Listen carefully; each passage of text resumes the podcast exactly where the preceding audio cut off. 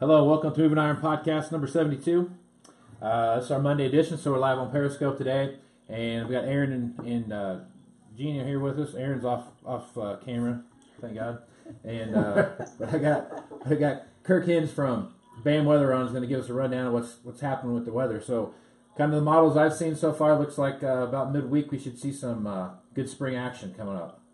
Yeah, it's just been incredible. It's been an incredibly quiet severe weather season so far. So looking like Tuesday into Wednesday specifically, we're going to see an uptick in severe weather. I think anything from uh, some isolated tornadoes to some heavy rainfall, damaging winds, isolated hail. So it's been a long time coming, but yeah, I, I think over the central United States, uh, Tuesday into Wednesday are going to be looking at best bets for that. And overall, it's going to be a pretty warm pattern. I, I think we're going to be running you know anywhere between three to five degrees above normal. So I know everybody's been anxious to get those planters rolling. So this is certainly, besides the rainfall, it's going to be the best week that we've had kind of all season to, to consistently get out in the field. So a little taste of weather for everybody this week. Yeah. Okay, man. Well, if guys want to learn more about BAM Weather, how would they do that? Yeah, so head on over to bam w x dot com, scroll down, we've got some samples on our website, and you can click Contact Us, and we'd be happy to, to share you, share with you guys more about what we're all about. Yep. One more thing I wanted to ask you about. Yeah. South America, they've been having some issues down there with yes. some dry weather, so what's yeah. happening down there? Absolutely. It's kind of a two-tone impact down there. So central Argentina is getting flooded out with rainfall. They were dry for so long, so they're having mm-hmm. issues getting those soybeans out of the ground, and then meanwhile, southeastern Brazil, that second crop, safrinha crop, hasn't seen a drop of rain before April, so it's been extremely dry down there, and it will continue to be dry and continue to be wet in, in central Argentina as well. So kind of big-time problems down in South America, and those problems aren't going to go away anytime soon. All right. Okay, well, good deal. Well, Kirk, appreciate it, and we'll catch you next week. All right, guys, I appreciate it. All right, thanks a lot, man. Yep, see you. See you.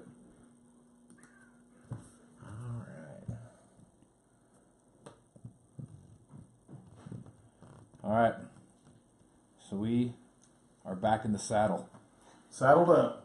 For one more Monday adventure coming down. So, um... is that like Sunday morning coming down? Kind of like just like that. I wish it was. Very similar to that in a lot of ways. Um, had a very nice weekend here. Alert from calendar. House payment. House payments, dude. Look at that. It's exciting. So support your podcast. support, support the podcast. That's right. But anyway, so we've got we got a lot of stuff that's happening, and um, planners were rolling this weekend. Guys are out thick and heavy getting after it. So, what would you uh, say is the overall feel for your guys that you see out there right now? Very happy to be in the field. Yeah. Very, very happy to be in the field. Yeah. And what kills me, a couple things. Somebody I noticed on Twitter the other day or something said, last year it was late and it was cold and it was wet and we had record yields. So calm down, guys. Now, that same guy probably like a week ago was like, man, I want to be in the field. Mm-hmm. But he was right, you know. And we ran into the same thing this year. Mm-hmm. And now, you know, you think you think about the the nation as a whole, and you don't realize the pockets where, you know, guys are almost done. Right. Um, other than, you know, the, the South Texas guys down there. But it's funny because, like, today, Twitter's full of, well, done planting corn, mm-hmm. done planting corn, mm-hmm. you know. And there, there's a meme that just cracked me up, and I meant to retweet it. I think I saw it on Facebook, actually. But it's got uh, Paul Senior and uh-huh. Paul Junior arguing yeah. about, we're never going to get done. Yeah. And then he's like, you have a forty-eight row planter. Yeah. Now, granted, not everybody has a D B one twenty, but my yeah. God, guys get done quick. Yeah. They really do. Yeah, and that's, you hear it every year. I've been around this business for about twelve years now, thirteen years now, and every year there's something that comes up. Right. It's mm-hmm. never like, oh, that was the perfect, perfect unicorn and rainbows planting season we've ever had, and I'm so happy that it went this. It never happens. There's either too much rain someplace, not enough rain to get moisture in the ground to get stuff up, or winter lasts forever, kind of like we've been seeing now, and then all of a sudden it goes from five percent to thirty percent a weekend. Right. So been seeing your your husband's been out tinkering with the planer, getting it dusted off and getting ready to go, and with your with your kids out there and those yep. Twitter pics. So yeah. what's what's happening on your farm? Um, we never start planning until May first. It's just a date kind of on the calendar, just because of where our climate is. Mm-hmm. Um, we can still have a snowstorm in oh, mid-May, end of May, yeah. which, I mean, God, I hate it, but yeah. but I mean, it's happened. We It's not uncommon for it to happen here, so we usually don't try to get too excited about it until May first. Yeah. Um, I think they're finishing up strip tilling a few, one our last pivot today. Um, that's kind of been our hang up, because um, out of everything is just finishing up the strip till, I guess. That's a thing um, too that, that till, uh, field work is so far behind. Yeah. So be. yeah, there's a lot of people that are still trying to get field work done, but you know. Farmers are resilient, and they're going to run hard and fast oh, yeah. for, you know, multiple days, whatever they got to do to get it done, and, and it always happens. Like like Aaron said, you know, yeah, it seems like we're behind, but a lot of crap can get cut, caught up, basically, in a few days' time. Absolutely, so. yeah. Yeah, so it's just like, you know, Kirk was saying there, you know, we've got a chance for your typical spring storm stuff coming through. Being from Kansas, you know, around Wichita and stuff like that, it this time of the year was my favorite time of the year, because it's, you never knew when either a lightning bolt was going to come split an oak tree in half, or a tornado was going to sweep it and wipe out of town. You know what I mean? So it's, it was always, that was like my funnest, funnest time of the year. So now you start looking at that, and it's, it's here. So we'll see where it all goes from here, I guess. Yeah. So let's talk about, obviously probably need to talk about equipment, since that's kind of what we do here. Um, let's talk about row crop tractors right now. And not not new ones, but let's talk about like the Ott series, those those mid mid nineties, early two thousand series tractors. I am starting to see those tail off a lot from where they were the first of the year, as far as overall demand goes. Obviously, price is going to be a driver there, but what are you seeing, and what do you see out in your in your world, Aaron? Yeah, I, I would agree with that. Um, tens, not so much. Tens are still pretty hot. I think I think tens will be hot forever. And and I don't know why, other than they have a really cool damn sticker on the hood. Yeah. Um, and I think, you know, when the aughts came out, for for the drastic change they were from the Soundguard, you know, body sixty series to an from a forty-nine sixty to an eighty-four hundred is a big damn difference in buttons and switches and whatnot, right? But they, they for the most part, didn't have a heck of a lot of trouble with those. Transmissions were a nightmare, and not not the the iron and steel and guts of the transmission, the modulators. I remember on the on the very early aughts, you could shift from, like my dad, going down the road would clutch between twelve and thirteen. Otherwise, you would end up out on the front end weights. Right? Yeah. You know, so they had to update a pip back in the back in the day to fix that. And other than that, those tractors were so damn awesome. And the ten series was that exact same tractor. So damn awesome, just refined a little bit. So I don't know if that's why the tens will live on forever or what, but they they have, since the twenty series come out, tens have had a very loyal following. You know, it's fifteen-year-old, mm-hmm. seventeen-year-old yeah. tractor now, and they're just a very, very loyal following under ten thousand hours. You start pushing over ten, you kind of lump twenties, aughts, you know, all that together. That's always always been a threshold.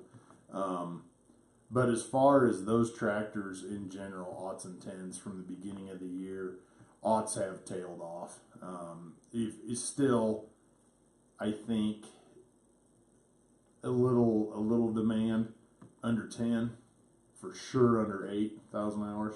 Um, still a lot of sexiness to be had there, I guess, by a lot of guys. And they're, you know, point blank in the different social media outlets, there's still guys out there that cover a lot of acres with a sixty, fifty, even forty series. Mm-hmm. You know, there's a lot of guys out there that are decent sized farmers that plant with a forty-eight forty. Well, yeah. you know, pretty soon he wants the seat to swivel and run a hydraulic lever with his finger instead of his whole arm, and that's kind of what props them things up, you right. know. Yep. But conversely, same time, he might find a five thousand hour forty-eight forty, and then he's on Machinery Pete's T V show for right. Hey, hey, yeah. hey, look what this brought, twice of what it was new, type yeah. of deal. So. Yep. Yep. So I've been kind of to my point, and Gina, I want your opinion on this. It seems like to me that the odd series have tailed off enough is that I think most of the ones that are, like you'd say, under under six thousand hours, have been kind of gobbled up, and you're mm-hmm. left with uh, eight thousand hour whatevers. Is it you seeing similar kind of reaction to that? Yeah, I would say it's about the same. And even if there is one that comes up, you know, under eight thousand hours, it doesn't seem to be out there for very long. Yeah. Um, you know, like you said, somebody basically gobbles that up within the first twenty-four hours that it becomes available. Mm-hmm. Um, and I don't, I kind of to Aaron's point, I don't know if it's necessarily tailed off, but we're just kind of getting to the in farming season, and so there's just not as much activity. Right. Um, you know, we're just kind of going through that cycle of the year, I guess, where. Mm-hmm. Um, You know, there's just not quite as much action in the row crop tractor market necessarily. Um, but I would, yeah, I would definitely agree that anything that's nice, lower hours, it it's really not out there. Right. No, I, I agree with there, you. And there's, and I think, you know, and it's it's getting less and less every day of what's available, obviously, because they're still being used in operations daily. So. Right. Yep. So you have. Uh... You know, combine season is not that far away. You know, we're planting, so we got about one hundred ten days. one hundred ten days, and they'll be rolling. The, so let's talk about the combine market for a little bit. Tell me what you think you're seeing right now. I mean, I, I see some, uh, especially on the the late model, low hour stuff. Is not. I don't think it's as hot and heavy as it was three months ago. I mean, we're kind of in a different time period right now. Right. You know, and we're we're kind of moving past that. But even as that started, that tailed off quicker than it had in the past. Mm-hmm. You know what I'm saying? Like, yeah, well, volume-wise, it had. I mean, we're talking as a percentage of volume. Like, not doesn't matter how many your your volume makes up, but it seems like that's tailed off quite a bit. Like it kind of hit a distinct stopping point. Oh yeah. You know what I mean? Where in the past, you know, in the past, it's kind of like tapered off right up to the day we started harvesting wheat or whatever it was that we're going to harvest. So what are you seeing on combines? What's hot and what's not hot? What do you, what are your kind of, what's that hour range guys are, are really kind of looking for right now? Or is it more of a price driven marketplace? It's both, of course. Um, and it's a little bit, I'd say it's priced before hours. Mm-hmm. Um, and, and you're right. April first hit, and, you know, I've sold a lot of combines January, February, March. Um, February, March are not typical. Well, none of the three are typical combine selling times. You know, you get your year-end push, and then you have whatever kind of stra- straggle on after that. But January, February, March, all wonderful combine selling months. um April first come and kind of stopped.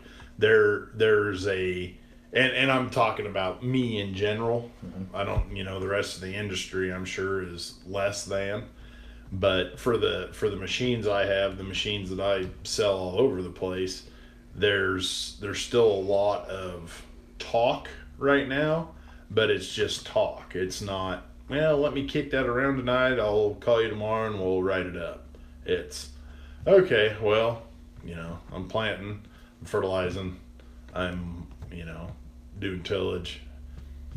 We'll talk if you still have it in May, you know, yeah. type of deal. So there, there's still, you know, as far as the market as a whole, from my perspective, the buyers are still there.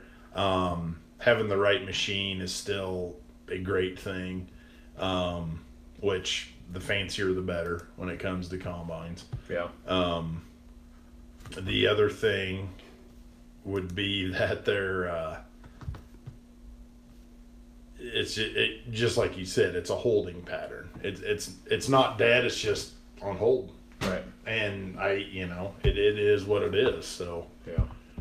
you just kind of wait, ready to ready to pop, get them planters, get the corn and soybeans in the ground, and just ready to pounce like a cat.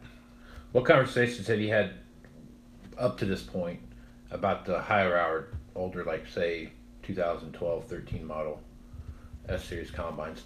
When you start looking at stuff with like fifteen hundred separator hours on it, what's your traction on something like that, and, and where do you see that market heading?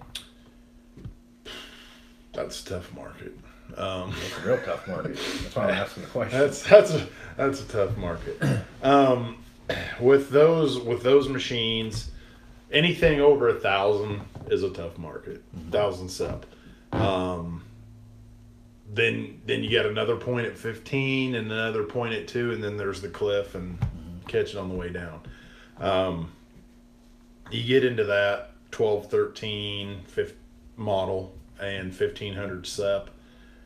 There's still some buyers there for that machine. Um, one of the one of your biggest competitors when you get into that market is the uh, unicorn that we like to talk about all the time, the thousand hour seventy, because the guy that's going to buy that fifteen hundred hour S is damn sure going to buy that thousand hour seventy before it, and probably paid more for it. Yeah, oh, I, than you will that auction fifteen values prove that. Right.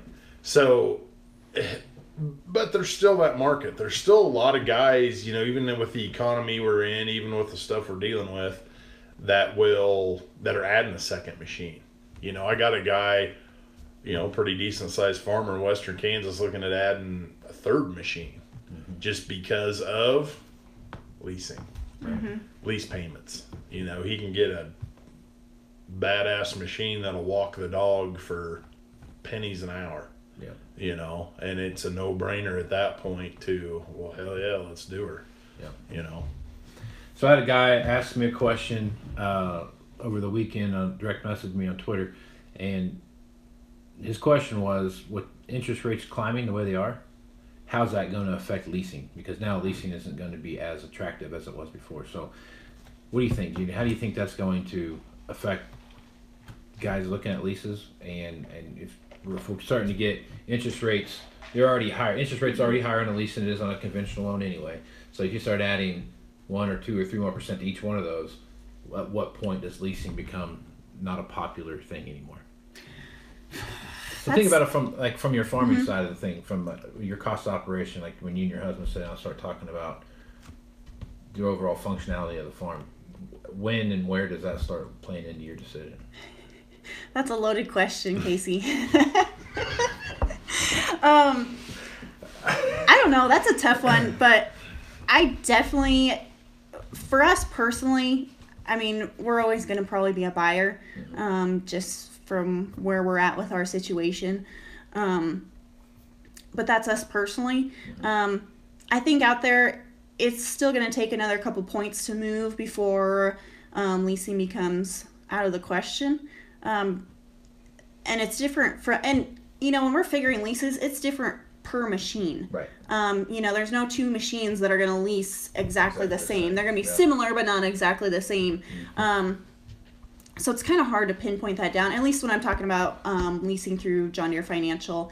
Um, there might be some other companies out there. I think it's probably going to open up a open up an area for um, maybe some different types of financing to come into um, the marketplace, because banks are ra- raising their interest rates, and that that that really drives people to look elsewhere. You know, they might look for a private investor to right. finance their farm or their cattle or whatever.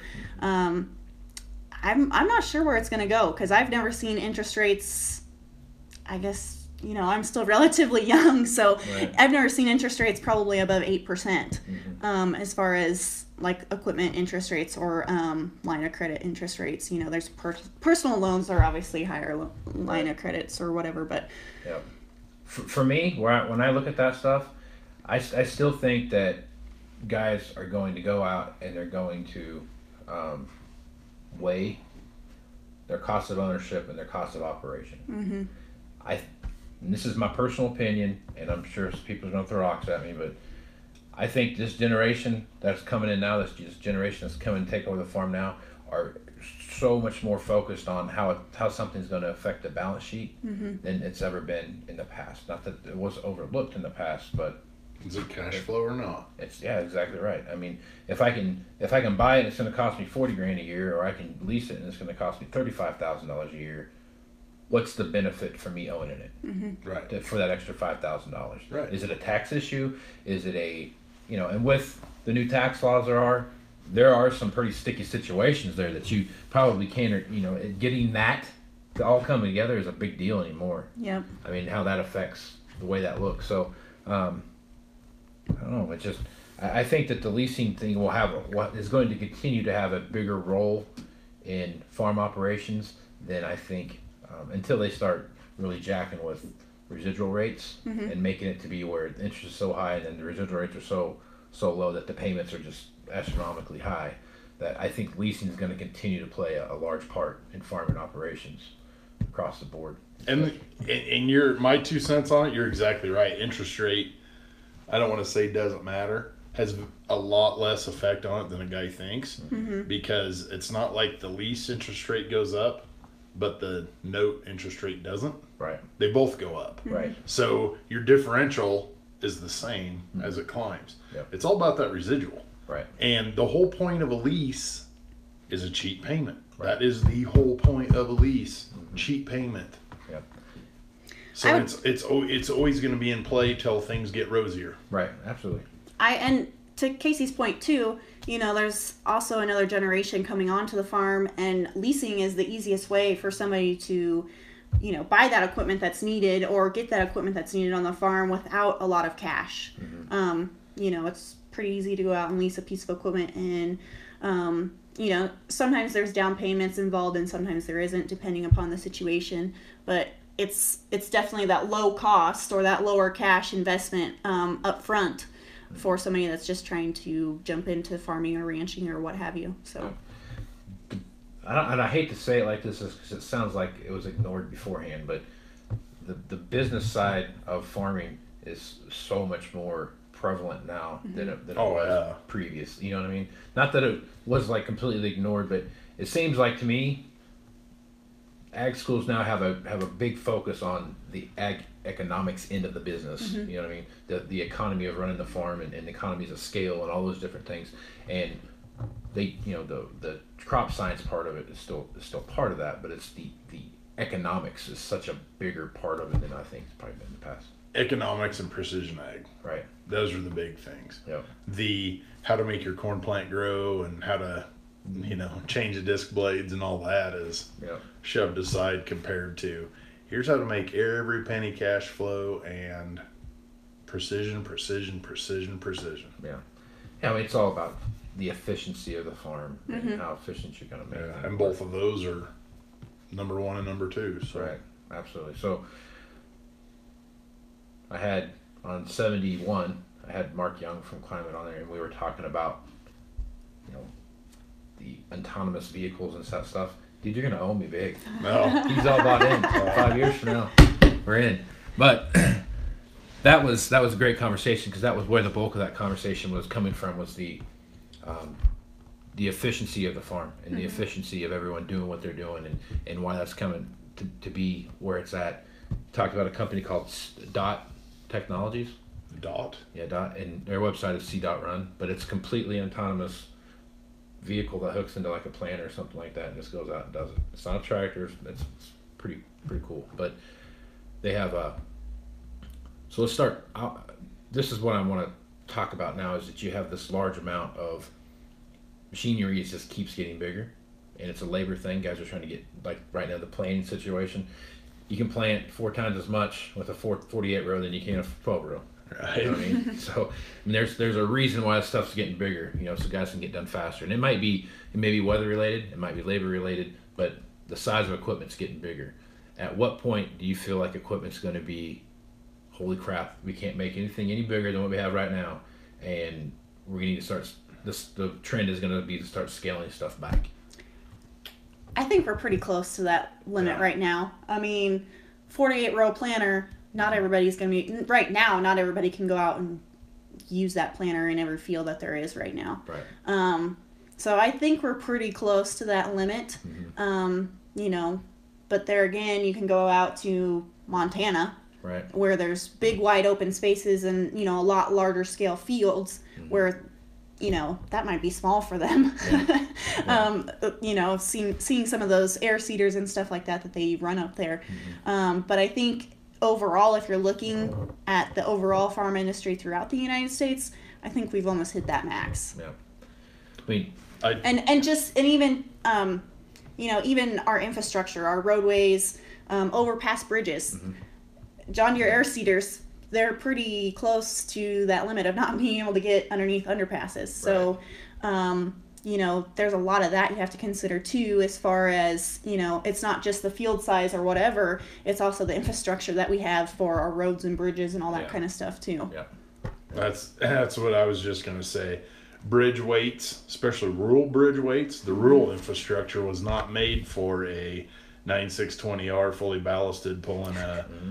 you know, a seventy foot eighteen thirty air drill with a C eight fifty cart behind it full of seed and fertilizer. Yeah. You know, that's why those pictures exist on the internet of, right. oh, a tractor and an air seeder down in a creek. Right. Um, and not only that, but something you deal with every day, trucking. Mm-hmm. Yeah. There are, what do they got? Four combine models. Two of them, you can't haul the wheels with the combine. Yeah. Same with four-wheel drives. Mm-hmm. Four-wheel drive the same way. Yeah.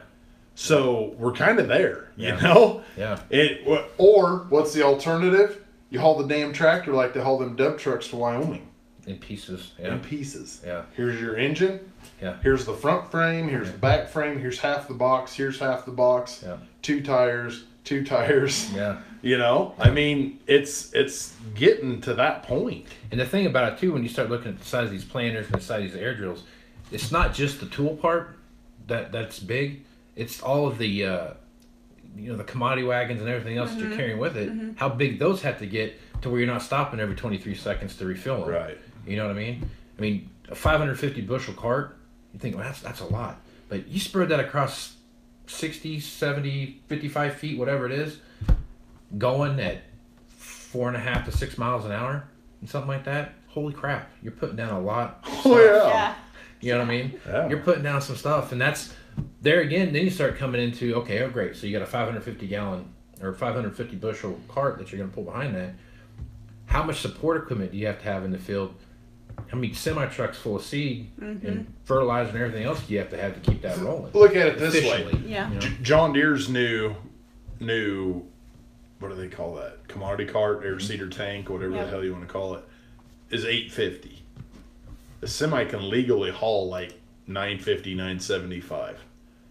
You're pulling a semi-trailer through the field. Yeah. So guess what? When you're empty, it takes a semi-trailer to fill it up. Absolutely. You know, especially yeah. if you're running that eight fifty and like a, a third and two-thirds, third fertilizer, two-thirds, you know, wheat, whatever, seed, then two, yeah, you'd be about a semi yeah.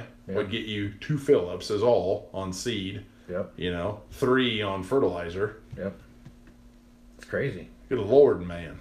So now flip that over to start looking at harvest equipment. So now you start pushing a six eighty out there, or any of these big Class eight combines. seven eighty. Or seven, sorry, seven eighty. Jeez. It's like it's like a new year. They're very technologically advanced. Yeah. yeah. S seven hundred series. Yeah. Start looking at that kind of stuff and then support equipment with that. So now you start just from the efficiency and the amount of, of crop that those things can devour and and process and everything else. Those things only have, what, a three hundred fifty bushel hopper on them? Four. four hundred mm-hmm. bushel hopper on them. So how fast does it fill up? Quick. Very yep. quick. Doesn't take much time at all. So now you start looking at grain carts that are fifteen hundred bushel grain carts that fill up. You know, you have three or four of those going in the field just so you can make sure things are operating correctly when you're running multiple combines, obviously. But each one of those, that's a fills up one grain trailer, and it goes, goes to town. I mean, so it's the constant amount of ability for these things to process and for you to stay efficient is is a big deal. Mm-hmm. And how much bigger can you get? Can you get a Class ten combine? Is it going to make sense? It will. I mean, I think they already exist. I mean, obviously, Class ten already is out there, but I mean, There's, I think Lexion has one out there that's class ten. That's, there are, it's either... At seven eighty? No, they made, didn't they come out with a seven eighty? Yeah, but I'm pretty sure that they have a, a class ten. Either they were testing it or they had re- re- unveiled it in one of the two. I can't remember what it is. I don't think it's out, out. It might They've be. unveiled it, though. I mean, it's been at farm shows. Mm-hmm. Right. So is Casey Seymour's autonomous tractor. Well, and probably five years from now, we're going to be playing one. No dice. No, but you think about it, you know, back when you, you see so many of these farmsteads, and, and not not Joe Blow Farms Incorporated, because we have our own elevator leg and pit and all that, yeah. But, you know, farmsteads that were designed, even if they were pretty fancy in the seventies, you know, the the bin, it, it can even come down to the hole in the roof of the bin. Yeah. You know, the the guy my dad farms with has a thirteen inch Westfield auger, and there's several bins they can't even get the damn spout yeah. through the roof, you yeah. know.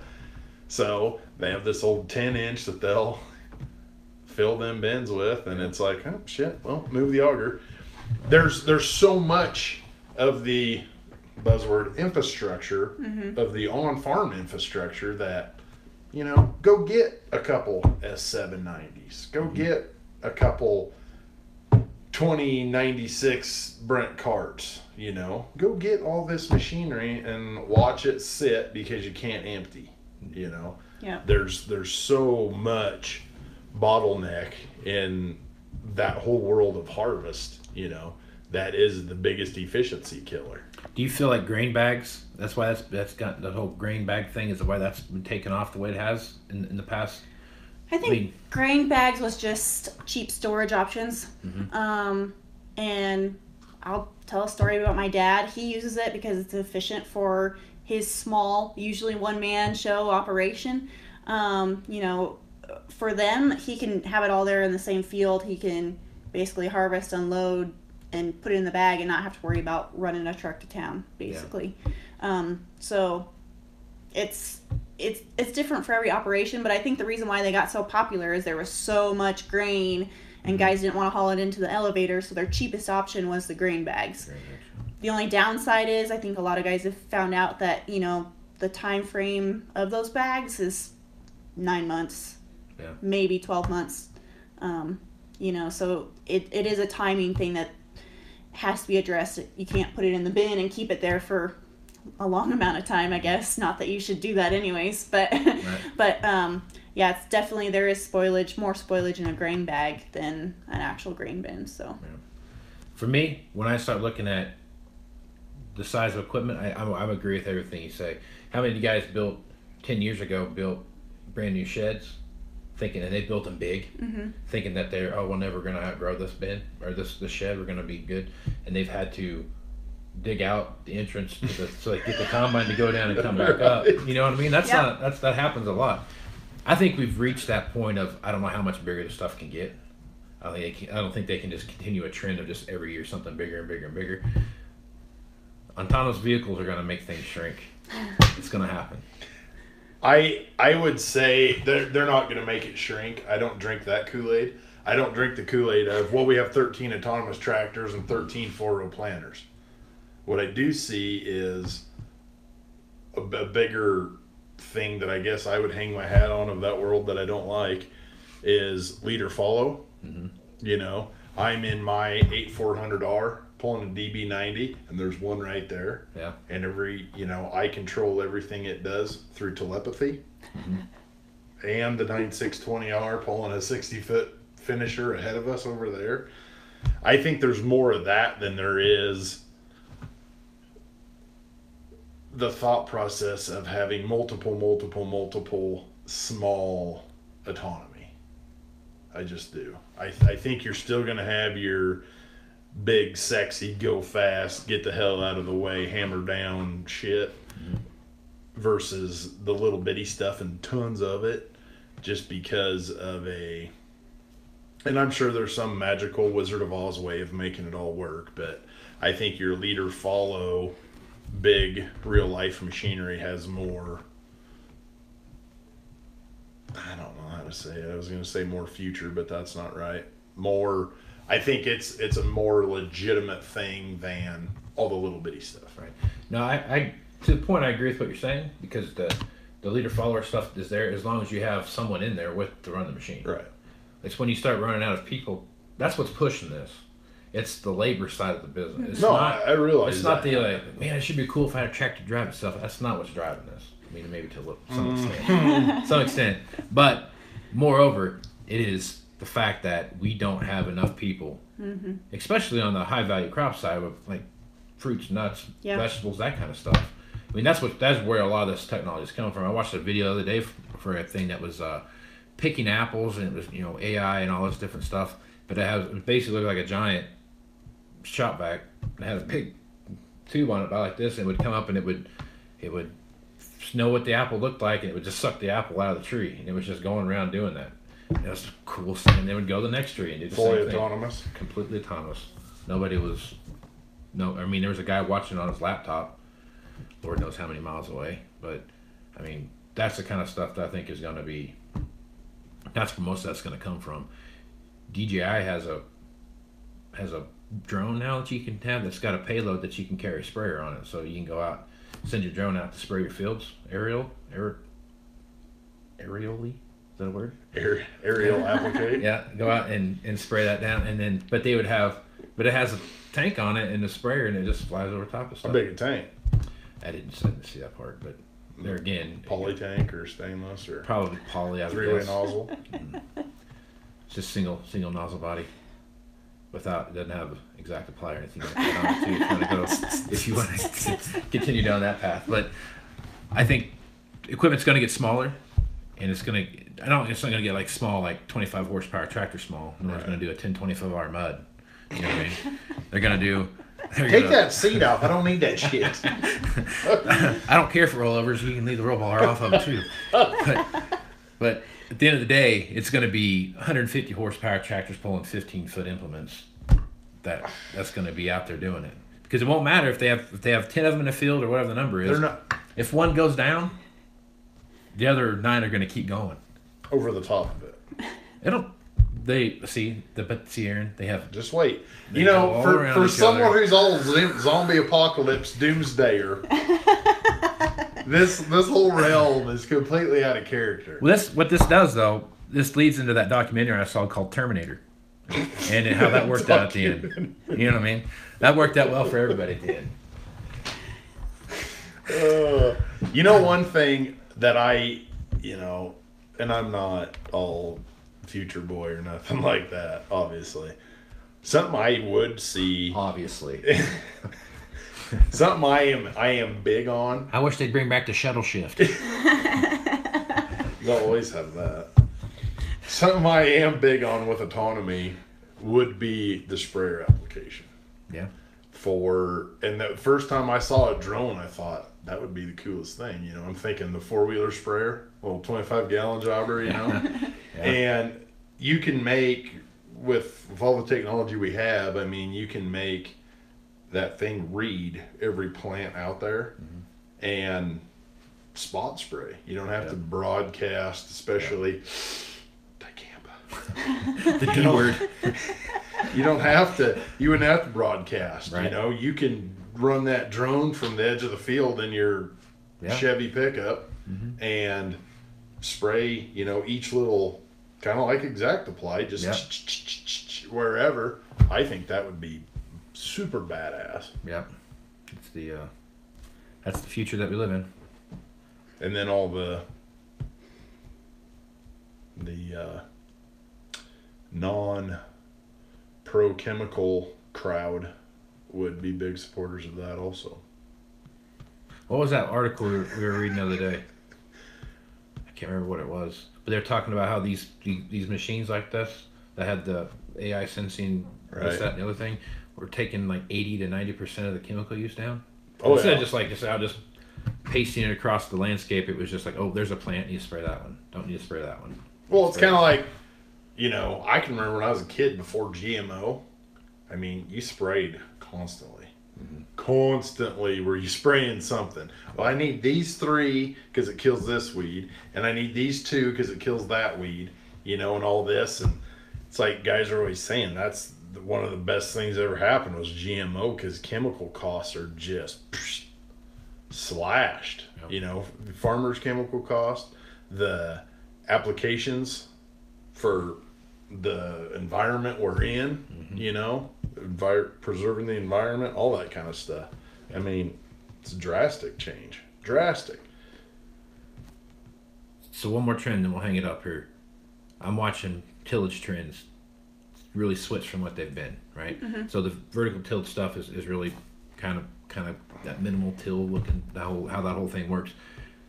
There's a lot more conventional tilling going on because, to your point, with the weeds, yep. right? Yep. So now kind of flip that around where weeds were an issue because we didn't have the G M Os. Now now we have G M Os, and we were able to just like, oh, well, let's just take this Roundup and we'll just, how much can we put on there, however much you want? And that's, now we have these weed resistant or Roundup resistant weeds as an issue. So the no-till thing is getting to be, yeah, we're going to still no-till after the season, because we're going to have to rip it all up right. and then spray it all down and then put up, let it go back the way. So talk about that a little bit from your, from some farming practice that you see happening out there. Yeah, so that's kind of a sticky one, um, because you mentioned the chemical thing. Um, and a lot of that, though, too, is we haven't had a new product as far as, you know, like a Roundup or whatever, oh, yeah, right. mm-hmm. a new product. We haven't had a, another product to introduce. So, you know, the practices that we've used or overused, yep. yeah, we've created our own problem, basically. Right. Um, so, yeah, I see a lot of guys actually going back and switching to organic. Mm-hmm. Um, I've seen a big trend in that lately, actually. And part of it is the weed issue, and part of it is the niche market. Right. Um, you know, it adds more labor to their farm, but it's also adding more value to their crops. Right. Um, so again, it just depends on what works for each operation. I've definitely seen a lot of guys that'll go out and spot till in a field where mm-hmm. they have a bad problem. Um, it it's definitely something that's come back up. Um, yeah, I don't know. That's a sticky one. Yeah, it is a ever evolving. But thing. Also too, like the crops, the corn, the corn that we're producing today is leaving a lot more residue in the field too. Right. Um, you know, and if you don't have cattle to come and graze it, sometimes that's detrimental in the spring to planting another crop in the field. Right. Um, so that is playing a, I think playing a little bit of a hand in the problem too, mm-hmm. um, is that guys can't necessarily get rid of that residue in a timely manner, so they have to go over it with something to help break down the material that's left. To that point, like balers, you hear more guys like, mm-hmm. this has never been in, never rolled up any corn stalks. You know, that I didn't. Bullshit. But you know, like that didn't used to be a conversation point. Right. Yep. You know what I mean? Right. It was, it, before. Well, there's so many more uses for that stover too. Yep. You know, a- animal feed, huge deal. Uh, the cellulose ethanol mm-hmm. kind of takes off, dies, takes off, dies. Yep. You know, and that that was the bigger push before the livestock feed mm-hmm. side right. side of corn stover. Yeah. You know, but I know as far as, you know, it's a, it's a great feed. There's lots of guys feed corn stalk bales by themselves. That's it. Yeah. You know, feedlots love, feedlots, cow calf, all kinds of guys like to grind them up. It's part of the ration. I mean, there's all kinds of stuff you can do, but they're, and that's another thing, you know, with the, the, when they came out with B T corn, that was the first thing everybody notices. These stocks don't go away. Mm-hmm. You know, this is this is here to stay. Like so we got to do something. Yeah. Yep. Okay. Well, I think we beat this one to death. So, any last words before we jump out of here? Guess not. Before we bring down the Periscope. When it's combine, let's let's let's deal on some combines. All right. Gina, what about you? Anything? I'm good. Let's okay. go get her done. All right. Where can they find you at on? On uh, on the internet, Aaron at Aaron Fintel on Twitter, and I'm also on Facebook, or call my cell three oh eight, seven six oh, eleven ninety-three. And if you see it on the gas station bathroom, just ignore it. Just a funny joke. He probably wrote it. Gina, where can they find you at? Uh, yeah, you can find me on Facebook, Twitter, or Instagram. Right on. And you can find me at Moving Iron L L C on Facebook and uh, Twitter and uh, the Instagram. So uh, make sure that you guys check out Moving Iron L L C. Get the latest information on the twenty eighteen Moving Iron Summit. in Las Vegas, and past and current episodes of Moving Iron Podcast. You can also find some Moving Iron blogs there as well. Throughout the year, there's going to be guest bloggers writing on their point of view.